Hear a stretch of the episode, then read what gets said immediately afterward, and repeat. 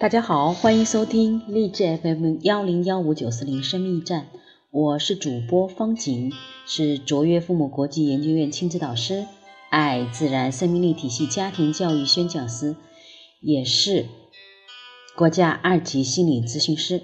欢迎大家就生命教育、家庭教育、亲子教育、心理咨询与我们进行共同的探讨和交流。今天我们来。读一篇文章，你想要的内驱力在这里。作者是有点土的豪网名。本文约六千字。好，我们开始。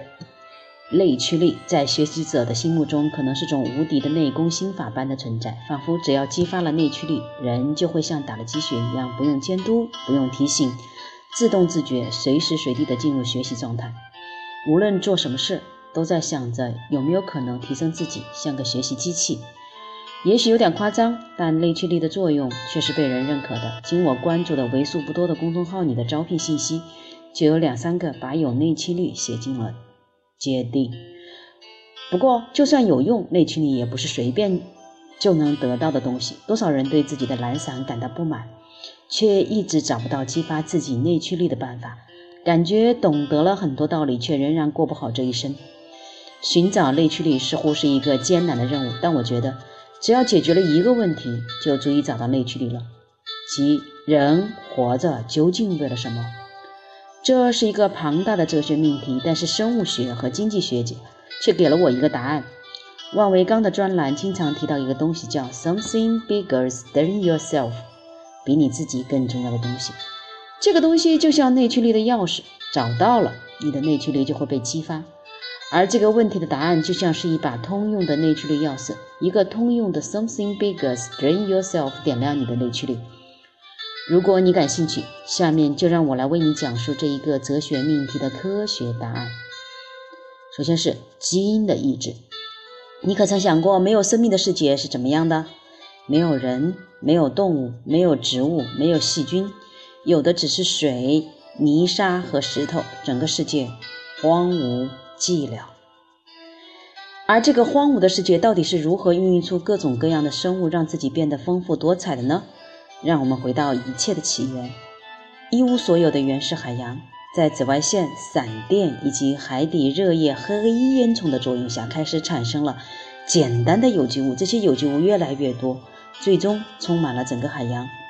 科学家形象地把这个状态的海洋称之为原始汤。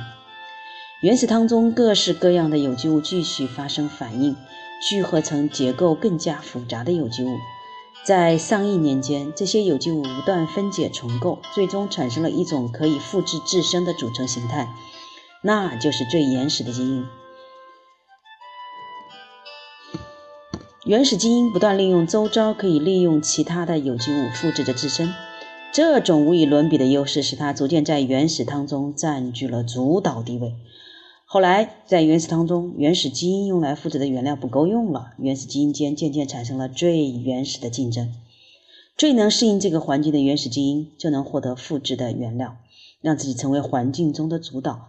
达尔文演化论的自然选择从这里生命出现以前就已经开始了。接着，原始基因又组合出了千千万万种不同的复制方式。而只有最能复制自身的那种方式，才能继续在环境中存在下去，被我们所看见，被我们研究。其他方式都在岁月的洗礼下烟消云散。而原始基因找到这种方式，就是抱团合作，组成一个细胞。基因通过记录、遗传信息的方式，用“请采取任何你认为最适合的行动，以保证我们的存在”这条核心代码，给细胞的行为编了程。生命自此才正式诞生。在紧接着的漫长岁月里，基因的合作方式，也就是它们的排列方式不断改变，就像原始汤里面的原始基因一样。只有最稳定的才能保留下来，放大到生物质、生物体层面，就是生物的特性不断改变。只有最适合环境的生物才能留到今天。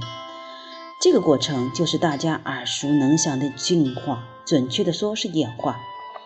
重点。所有生物的都是基因的延伸，是由许多基因合作模式相互组成的更复杂的系统。生物的行为背后都是为了有更大的几率传递基因。人也不例外。这就是英国演化生物学家理查德·道金斯对达尔文演化论的扩展，称为“自私的基因理论”。而基因的延伸有时并不在只在只有生物本身，有些基因还会延伸到外部环境，比如海里会筑河坝，鸟会筑巢，筑巢有时候猴子会用石头开牡蛎等等。有种寄生虫甚至会直接操纵蜗牛的行动。让蜗牛更容易被它真正的宿主鸟给吃掉。生物学一般把基因决定的性状，比如黑眼珠和蓝眼睛、直发和卷发，统等等统称之为表现型，而道金斯把这些外部延伸的表现型称作延伸的表现型。在这些延伸的表现型当中，表现最为耀眼的莫过于人类的意识、意识或者说智能。到底是如何出现的？现在的科学界还没有定论。人类是如何从大脑的一堆复杂电信号里面演化出意识？这方面的知识在科学界还是一个黑箱。但毫无疑问的是，意识背后也需要大脑的生理支持。也就是说，你以为你拥有自我，你以为你能控制自己做任何想做的事，但其实背后都是因为基因在产生作用。基因控制了你的想法，也间接地设定了你将会做什么。你以为你做的事都是为了能让自己更开心，但其实只是这些事有更大的机概率可以让基因自身能传递下去，基因才能让你做这些事的时候感到开心。我们都是基因的生存机器，无法摆脱基因的控制，但无数的基因共同组成了我们，我们也是基因的本身。自私的基因其实就是自私的我们，基因的意志其实就是我们的本心。既然无法逃离，那便坦然面对。既然基因为了自身能传递下去，构建了让我们在做这些有利于传递基因的事情时感到开心的系统，给了我们一个明确的目标，鼓励着我们去追求快乐，那为什么我们还要纠结活着究竟为了什么呢？倾听自己的本心，寻找快乐，活得更好，就是我们内心最本源的目标。活着到底是为了什么？这就是生物学给出答案。然后是社会的选择，可要回答这个宏宏大的命题，光生物学还不够。毕竟现代社会快乐实在太廉价了。看综艺节目可以给你快乐，看电影可以给你快乐，玩游戏可以给你快乐，去游泳、旅游也可以给你快乐。获得快乐这么简单，如果追求快乐就是我们活着的目的，人生还有奋斗的必必要吗？当然有。无论是演化论还是自私的基因理论，适应环境都是物种演化的前提。只有最适应环境的物种才能留下来。这看起来就像是在自然在选择物种一样，所以被称为自然选择。这无可厚非，毕竟几十亿年来，生物自然界都是物种生存的主要环境。不过到了现代，人类是环境已经变得不一样了。现在我们不用像祖先一样纠结有没有衣服穿、有没有食物吃、有没有地方可以安全过夜不被野兽袭击。自然环境已经不是我们需要的首要考虑的威胁，我们更多的考虑的是什么时候脱单，什么时候结婚。在哪里买房？去哪里吃饭？孩子在哪里上学？怎么多赚点钱？现代人的生存环境就是社会环境，像自然环境一样，社会环境也会选择人。只有最适应社会环境的人，才能在社会环境中有最大的概率延续自己的基因。自然选择到了现在已经变成了社会选择。幸运的是，社会的巨大进步使社会选择的上限和下限都大大提高，即使最不适应社会的个体，也不会被社会抹杀。而最适应社会的人则能获得巨量的资源，但不幸的是，人类基因的演化速度跟不上社会的演化速度。从封建社会到现代社会，不过数千年，社会环境就发生了翻天覆地的变化。这相对于人类从南方古猿进化到智人花了三百万年，只不过是眨眼之间。在这样的速度面前，基因演化的脚步太慢了，这就出现了一些一种情况。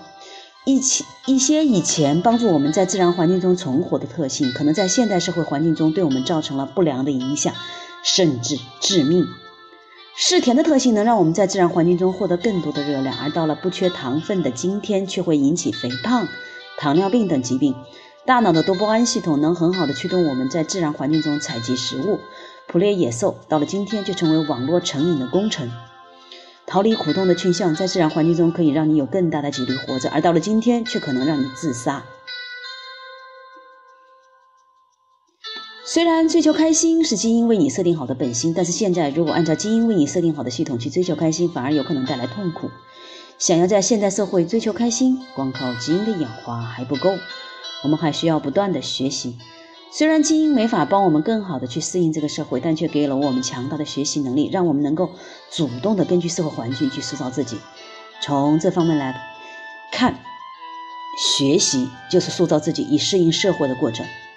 我们能通过学习知道发霉的土豆不能吃，从而捡回一条小命。我们能通过学习知道摄入太多糖分会引起肥胖等你不想要的疾病，然后限制糖分的摄入。我们能通过学习知道什么是法律，让我们不至于被送到派出所。我们能通过学习掌握一门专门的技能，然后养家糊口。我们能通过学习知道行业发展趋势，让自己有清晰的投资方向。我们想要在现代社会追求开心，就必须依靠我们的学习能力去塑造自己，不断接收新知，克服自己的天性，跳出基因为你设定的默认选项，才能做出最有利于自己的选择，最终做到有能力追求可持续的长时间的开心。换种说法，追求幸福，这可不是玩游戏。看看电视就能完成的事情，这需要我们去做基因并不鼓励你做的事，这需要奋斗。再次，知足常乐的风险。或许有些人会认为，知足常乐，把注意力集中在自己已经获得的东西上面，只要学会了生活必须的知识，就足以很幸福的过完这一生，何须拼命的去奋斗呢？懂得知足，确实能让人长时间的满足状态，而从而增加幸福感。然而却打。大家却忽略了一样东西，那就是不可控的风险。所谓不可控风险，是指风险的产生与形成不能由风险承担者所控制的风险，也就是能影响到你，你却无能为力的风险。这类风险典型表现有自然灾害、政策变化、科技发展等。突然发生地震，把你的房子震塌；台风袭击下，一棵树把你的车给砸了；突降暴雨，把你的车淹在路上。这就是自然灾害方面的不可控风险。受这种风险影响的可不仅仅是你的财产，还可能是你的生命。我们现在买的保险，就是让这些自然灾害造成的不可控风险变得可控、变得可控的手段。而政策的变化，往远了说，九十年代那场下岗潮，大家应该都有所耳闻。国企又如何？说改革就改革，说下岗就下岗。往近了说，国家最近禁止 ICO 的风波还没消散。这事件对包括投资在内的很多人造成了影响。如果你也是其中一员，应该有深刻的感受。想象一下，如果你一直以开摩托载客为生，然而你生活的城市忽然开始禁摩，国家要进行结构性改革，而你又刚好在高排放、高污染、高消耗、低附加值的小企业工作。至于科技发展的影响，就更加直观了。不久之前，公交车上还有售票员，而如果你是个售票员，现在大概已经失业了。如果你是的士司机，现在应该能感受到打车软件的冲击。再想想急速发展的无人驾驶技术，可能你会有点后背发凉。你觉得这些都是低端工种，你是高技术水平人士，所以不用担心。如果你是会计、放射科医生、证券交易员或者律师，那你就要小心了。人工智能正在背后默默盯着你的工作。以上仅仅是一小部分举例，还有许许多多不可控风险无法穷举。但现在你应该清楚，一旦不可控风险降临到你身上，带来的影响非同小可。而且由于他们的不可控，你甚至无法预测他们什么时候会到来。换句话说，他们随时都会到来。虽然现在蓬勃发展的保险业已经将一部分不可控风险变得可控，但明显还远远不够，还有太多风险是保险无法解决的。抱着知足常乐的心态，确实能较容易地感受到幸福，但是这也意味着放弃了学习。放弃了对抗风险能力的追求，一旦不可控风险降临，你所满足的一切都有可能如泡影般的破裂，幸福不在。而这些不可控的风险，即使你已经把自己练成了一个学习机器，也没办法避免。我们还需要钱，确切的说，我们需要提高抗风险能力，而这个抗风险能力就是钱。也许听起来很功利，但这却是无可置疑的事实。如果你很穷，还房贷都有点喘不过气来，就很难想到去给房子买保险。说不定哪天附近的化工厂爆炸，就让你家震得一片狼藉；或者一场火灾，就让你家渣都无剩，瞬间你的天就会像塌了一样。而如果你有钱，买份房屋保险就不会成为你太大的负担。如果你再土豪一点，烧就烧了呗，再买就是，根本对你造成不了多大影响。如果你很穷，突然人工智能把你的工作给抢了，很可能你要在温饱线上挣扎。而如果你很有钱，被动收入都超过了你的工资，那工作抢了就被抢了呗。或许这还能成为你转行的契机。如果你很穷，只有两三万存款，万一经济危机到来，物价上涨到了一百块，只能买个包子的时候，你生活可能直接跌到地狱。而如果你有钱，并早就把资金变成房产、外汇等等各种可以抗抵抗风险的资产，到了一百元只能买个包子的时候，你还是该吃吃，该喝喝。很多人认为一心想着赚钱就是功利，觉得人应该追求幸福，钱并不能带来幸福，不应该被金钱蒙蔽了双眼。人确实应该追求幸福，钱也确实不一定总能带来幸福，但是钱却能带来更多的选择权，能让我们有更大的几率远离不幸。这不正是追求幸福的保障吗？好的，活着的意义，钱是抗风险能力，是我们追求幸福的保障。然而，钱的本质到底是什么？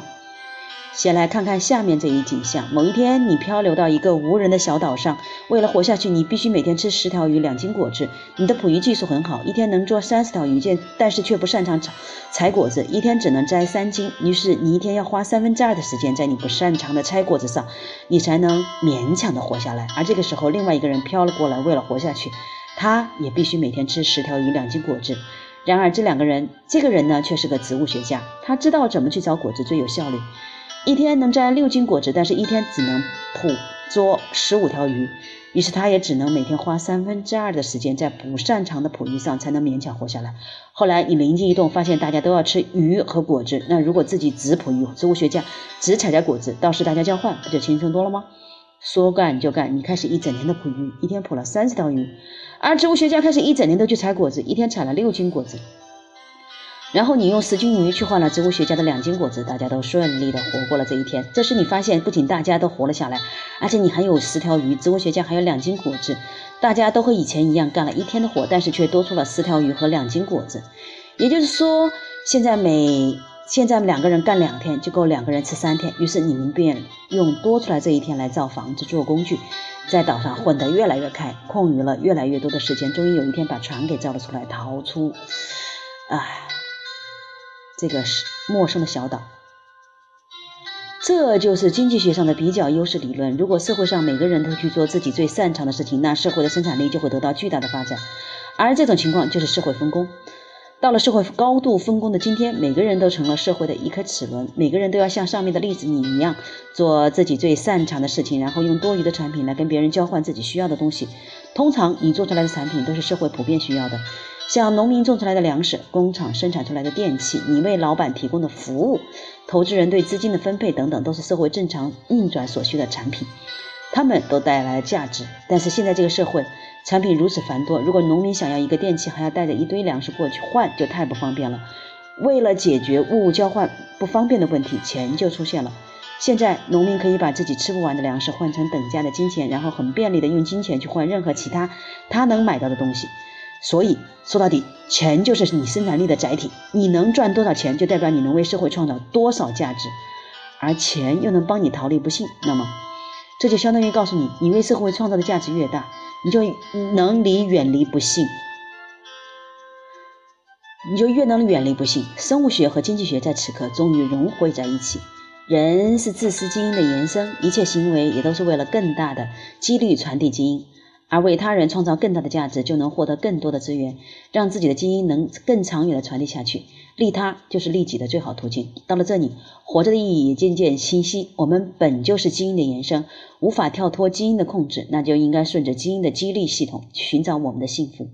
在这个路上，我们有可能会遇到许多的不幸，于是我们要不断的学习，提高自己为社会创造价值的能力，获取更多的资源，做我们追求幸福的保障。活着的目的就是为了获得幸福，但只有不断提高自己创造价值的能力，才有更多的机会获得幸福。活着就是为了自己，也是为了社会，这就是我想分享给你的激活内驱力的通常钥匙，那一个通用的 something bigger than yourself，活着的意义。为什么给这大家推荐这篇文章？真的是这篇文章真的是逻辑清晰，思维简洁，而且。也不再说活着就是你自己给他寻找意义这样的心灵鸡汤，很清晰，很明了。好了，各位，你们收听到了吗？感谢各位，我们下次见。